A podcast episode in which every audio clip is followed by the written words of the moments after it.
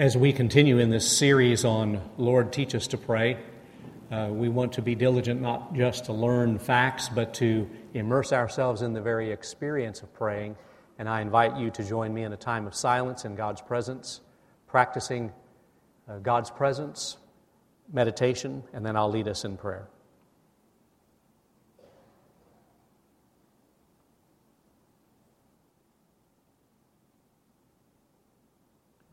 How rich your blessings, God. How deep our needs.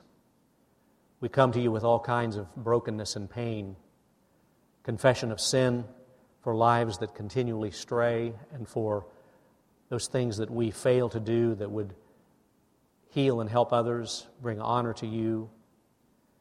We pray cleansing and forgiveness and restoration and a refilling of your spirit.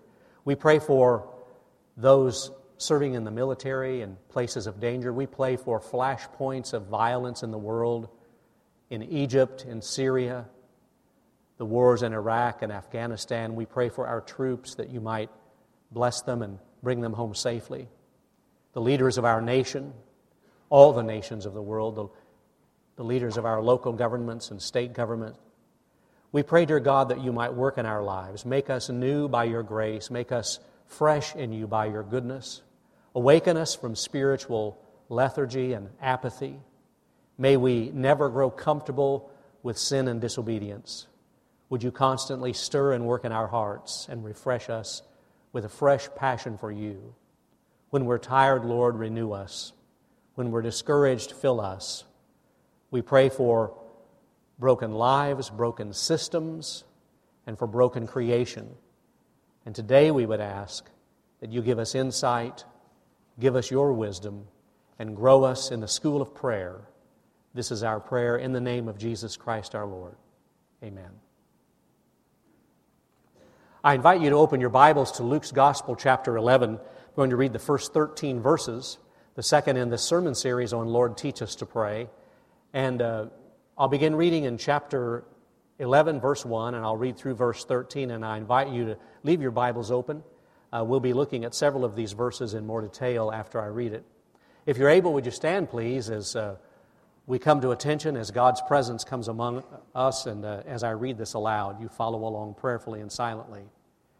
Jesus was praying in a certain place, and after he had finished, one of his disciples said to him, Lord, teach us to pray, as John taught his disciples. He said to them, When you pray, say, Father, hallowed be your name. Your kingdom come.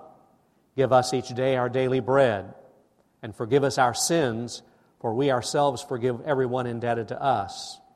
And do not bring us to the time of trial. And he said to them, Suppose one of you has a friend, and you go to him at midnight and say to him, Friend, lend me three loaves of bread, for a friend of mine has arrived, and I have nothing to set before him. And he answers from within, do not bother me. The door has already been locked, and my children are with me in bed. I cannot get up and give you anything. I tell you, even though he will not get up and give him anything because he is his friend, at least because of his persistence, he will get up and give him whatever he needs. So I say to you, ask, and it will be given you. Search, and you will find. Knock, and the door will be opened for you. For everyone who asks receives, and everyone who searches finds, and for everyone who knocks, the door will be opened. Is there anyone among you who, if your child asks for a fish, will give a snake instead of a fish? Or if the child asks for an egg, will give a scorpion? If you then, who are evil, know how to give good gifts to your children, how much more will the Heavenly Father give the Holy Spirit to those who ask him. May God bless the reading and hearing of his precious word. You may be seated. Well, the questions uh, came in, as I indicated uh, several weeks before this series. I invited you to participate by emailing or Facebook messaging, texting me questions, writing them on pieces of paper, and uh, uh I tried to keep track of them. Here are some of the questions that came in uh, in preparation for this sermon series that particularly pertain to our topic this morning of prayer and the will of God. Once we ask God for something, do we need to keep asking, or does that show a lack of faith to continue to ask? Do our prayers actually change God's mind? And how do we know and find God's will through prayer? Young adults, especially, struggle with issues related to marriage or college or career choices and, uh, and ask this question about how we know the will of God. And of course, every age person is interested in knowing God's plan for our lives. So these questions are fairly universal. I would say at the beginning that I want to acknowledge that I get pretty nervous when I hear pastors or teachers or individuals uh, talk about the will of God as if they have a direct pipeline to the holy. I worry when people start talking about knowing the will of God as if they have their own little hotline telephone that they just pick up and God tells them everything they want to know. I, I was reminded of this cartoon that I ran across recently that I think says it all uh, an older dog is giving a younger dog some advice. He says, with his ear, one ear raised, once in a while, pretend like you hear something they don't. It drives them crazy. And you know, there is a sense in which if you think somebody's hearing something you don't hear, it goes, Well, what did I miss? I must not be very spiritual. And I think we all have those struggles, but I want to assure you there's no simple one, two, three step plan for knowing the will of God. And knowing the will of God is not something that belongs to a private, elite little school of people. It's a struggle for all of us to know and discover the will of God day in and day out and in every other way. So we just need to remember to not be discouraged by some who think with one ear raised they're hearing something special. I think of all uh, the books I've read on prayer, one that was written just before War- World War II is still one of the classics that's most helpful. It was written by a pastor in New York City named George Buttrick, and uh, a Presbyterian pastor. And he, in one of his chapters, says that Jesus prayed because Jesus made three assumptions about prayer. Jesus made three assumptions about prayer and about the world. The first is that God is personal. The second is that humans are free. And the third is that the universe is both flexible and faithful. Now, let's, while that's still on the screen, let's think about those for a moment. God is personal, God is not machine, God is not impersonal force. God is person, God is knowable, and that's the foundation of why we pray. Secondly, humans are free. We are not robots, we are not pre programmed. The Bible does not teach predestination in a sense that it's all mapped out for us without choices. We are not marionettes on the end of strings as some deity up in the sky manipulates us according to some purpose that's predetermined. This is not a cynical determinism. This is an awareness that the Bible teaches and human experience teaches that humans are free. We have choices, we have opportunities, we make choices, not always good ones, but we make choices. And third, the universe is faithful.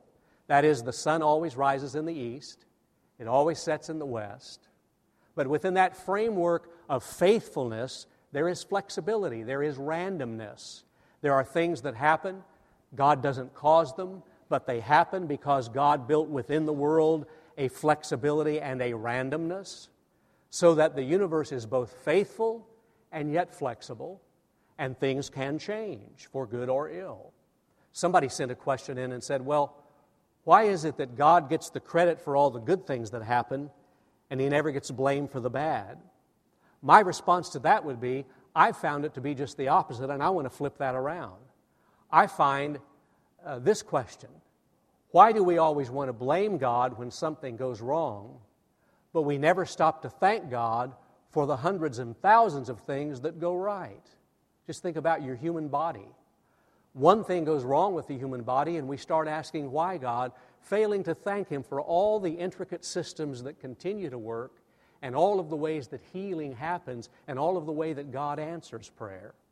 And so, the beginning place for us is to begin with what Jesus was teaching in these 13 verses and what I think Buttrick was onto, and that is that prayer connects us to a very generous God. Though the world is scary, Though the world is not always predictable, prayer connects us to a very, very generous God. And for that, we can give great thanks. Now, um, the scripture in front of us really has two um, main themes. The ones that I, the scripture I read a moment ago, verses 2, 3, and 4, uh, tell us how to pray, what to pray. That's an abbreviated version of the Lord's Prayer. And then 5 through 13 are back to the reasons of why we pray. So verses 2, 3, and 4 are what we pray, the actual content. And Jesus taught the Lord's Prayer or the model prayer. Now, if you're really sharp at 8:15 on a Sunday morning, if you're really sharp, you noticed that doesn't sound like the Lord's Prayer that we just sang. And that doesn't sound like the Lord's Prayer that we usually pray. And that's because in the Bible there are two different versions of the Lord's Prayer. This one in Luke is shorter, the one in Matthew 6 that was read earlier by Nicholas is a longer version. And that in itself proves an important point. The words of a prayer are not magical. It's the content of the prayer and the heart behind the prayer. The words of prayers vary, even within Scripture.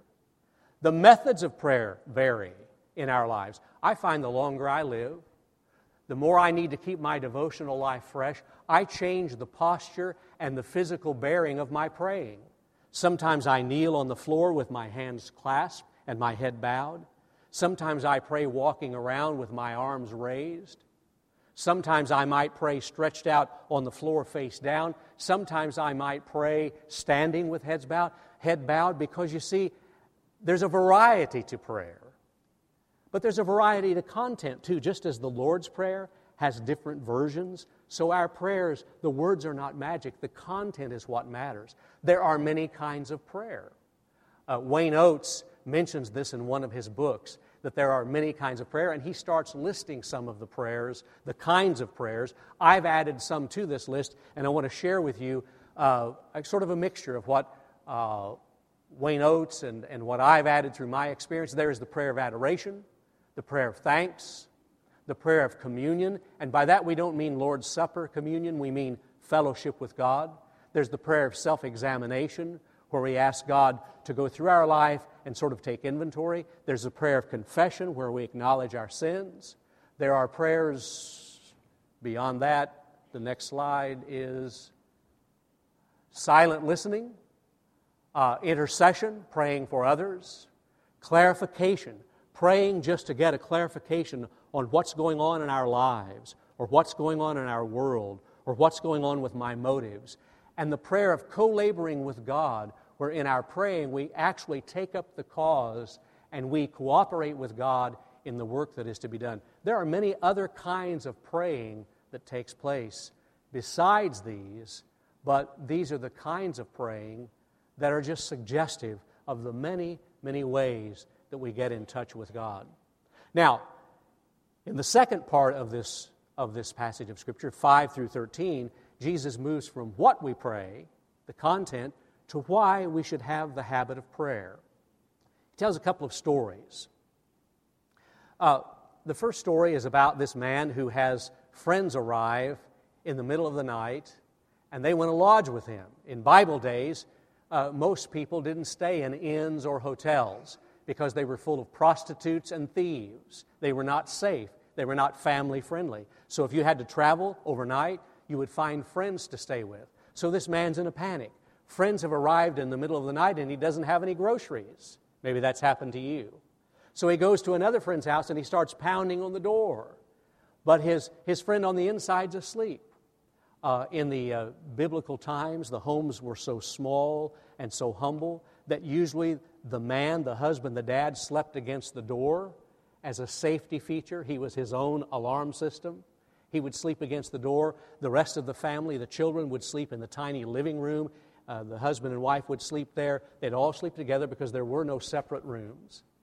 So the man on the inside, sort of bleary eyed, wakes up and says, You know, I hear you knocking, but I'm not going to get you any bread because to, for me to get to where the bread is, I'd have to tromp over my children and wake them up. And yet, Jesus says, because of the knocking and the persistence, the gentleman on the inside finally gets up and gives the man what he asked for. And remember, This is a parable, a story of contrast, not comparison.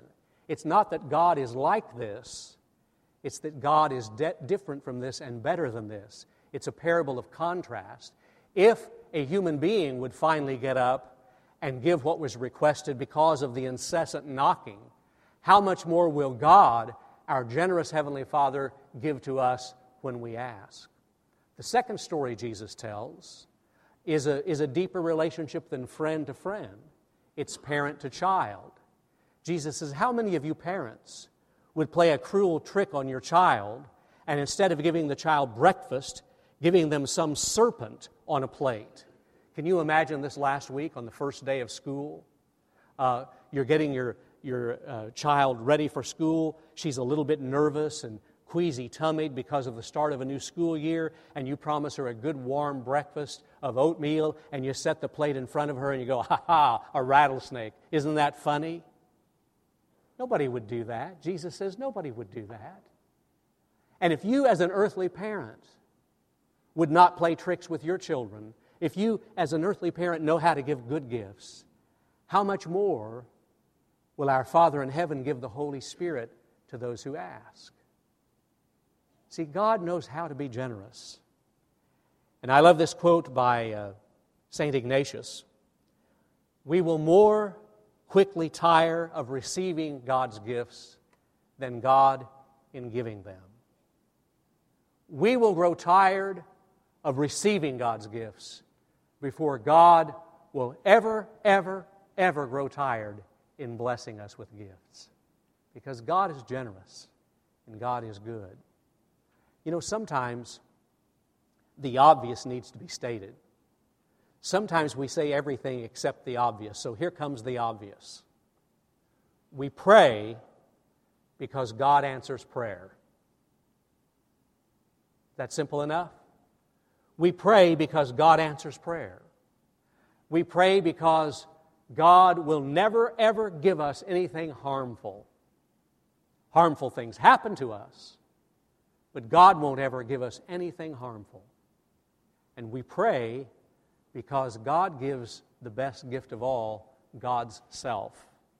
Jesus says, Will not your heavenly Father so much more give the Holy Spirit to those who ask? The Holy Spirit is God's presence, God's very real presence in our lives. And the best gift that God has to give is God's self, a personal relationship.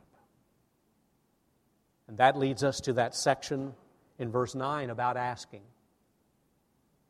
Because we're in a personal relationship with God, we're able to ask. Do you know that in verses 9 through 13, the word ask is used in every single verse? Ask, ask, ask, ask, ask. In every single verse, the word ask is, is used. What's more, Jesus moves to ever deeper, le- deeper levels of asking.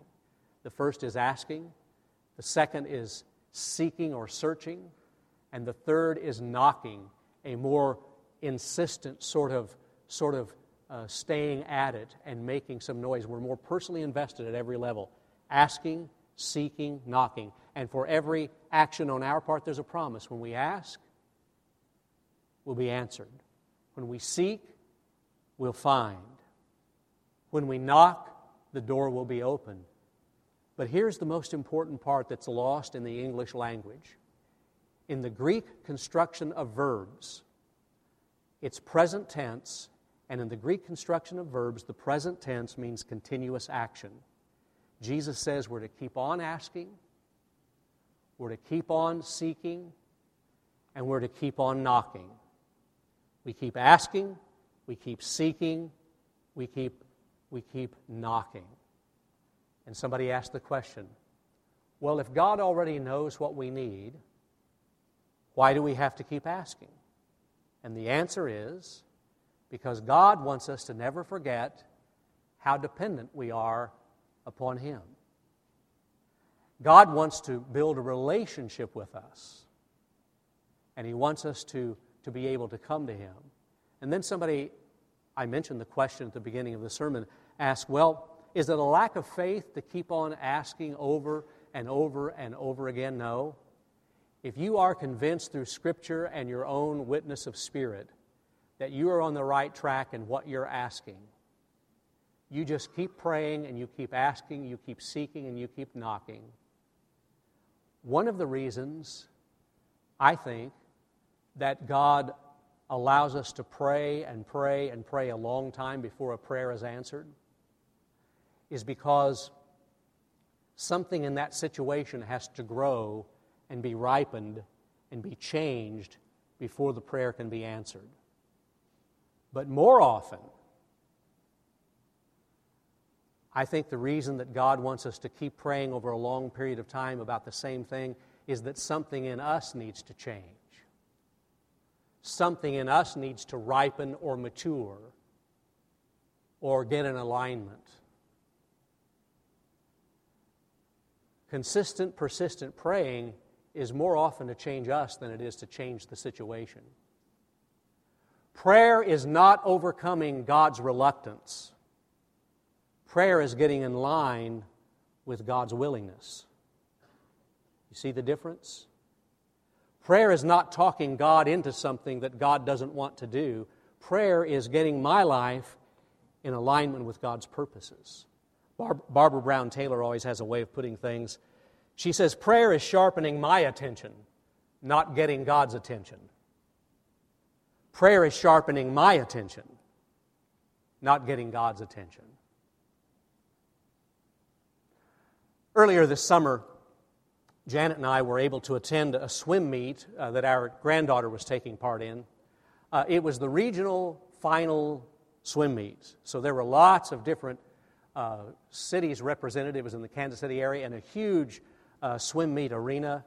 And we were way up in the nosebleed section, but when Marin uh, jumped into that pool for the, for the freestyle, uh, and she started swimming. We all started yelling and screaming at the top of our lungs, parents and grandparents just making fools of themselves, yelling and screaming. And, and uh, between, between heats, the thought struck me do you suppose our yelling and screaming made any difference?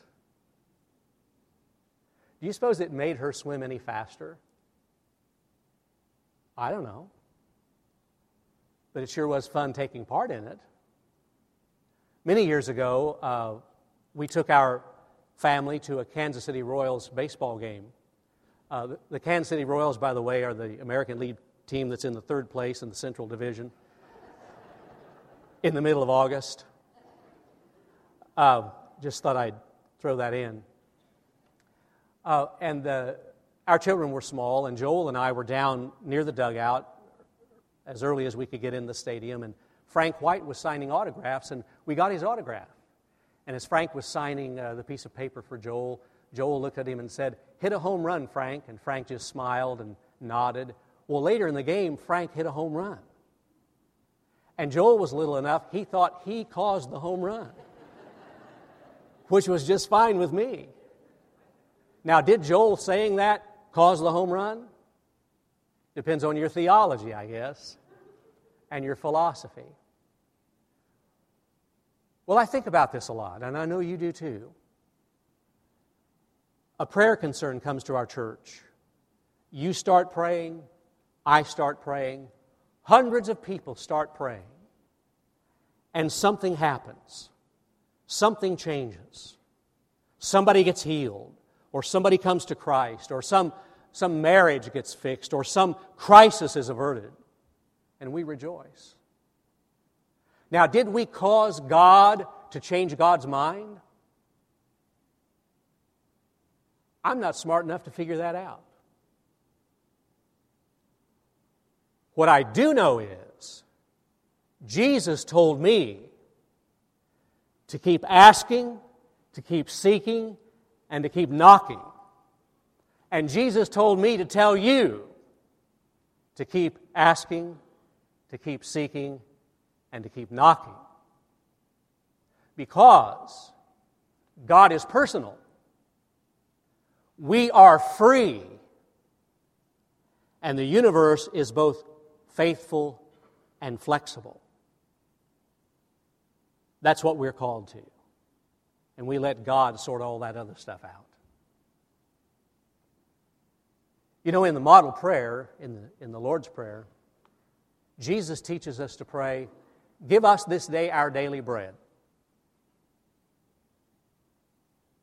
Does it ever occur to you that God doesn't give you all the groceries you're going to need for the rest of your life on the day you're born? You know, God doesn't come to the hospital the day you're born and say, Now, here's all the groceries you're ever going to need till the day you die. No. He gives us today's bread. And then tomorrow we have today's bread. And that's, that's true spiritually, too. I know most of us would like to know God's master plan, you know, what we're supposed to do down the road, next decade, or uh, next year or next month or next week. And this isn't a sermon against planning, but, but you know what? God doesn't usually parcel out His will in great big chunks. He usually, gives His will in daily bread portions. And see, what happens is He calls us to a relationship. He gives His Holy Spirit to those who ask. He calls us to a relationship before He ever calls us to a job. So He calls us to a relationship of trust and relating and invites us to ask and seek and knock. And the more we ask and seek and knock, the deeper the relationship. And the deeper the relationship, the more we're able to understand the asking and seeking and knocking. And the more we understand that, the deeper the relationship. And it's a wonderful, vicious circle with each informing the other as we grow as disciples, asking, seeking, knocking, and finding God's will day by day and moment by moment. Let's pray together.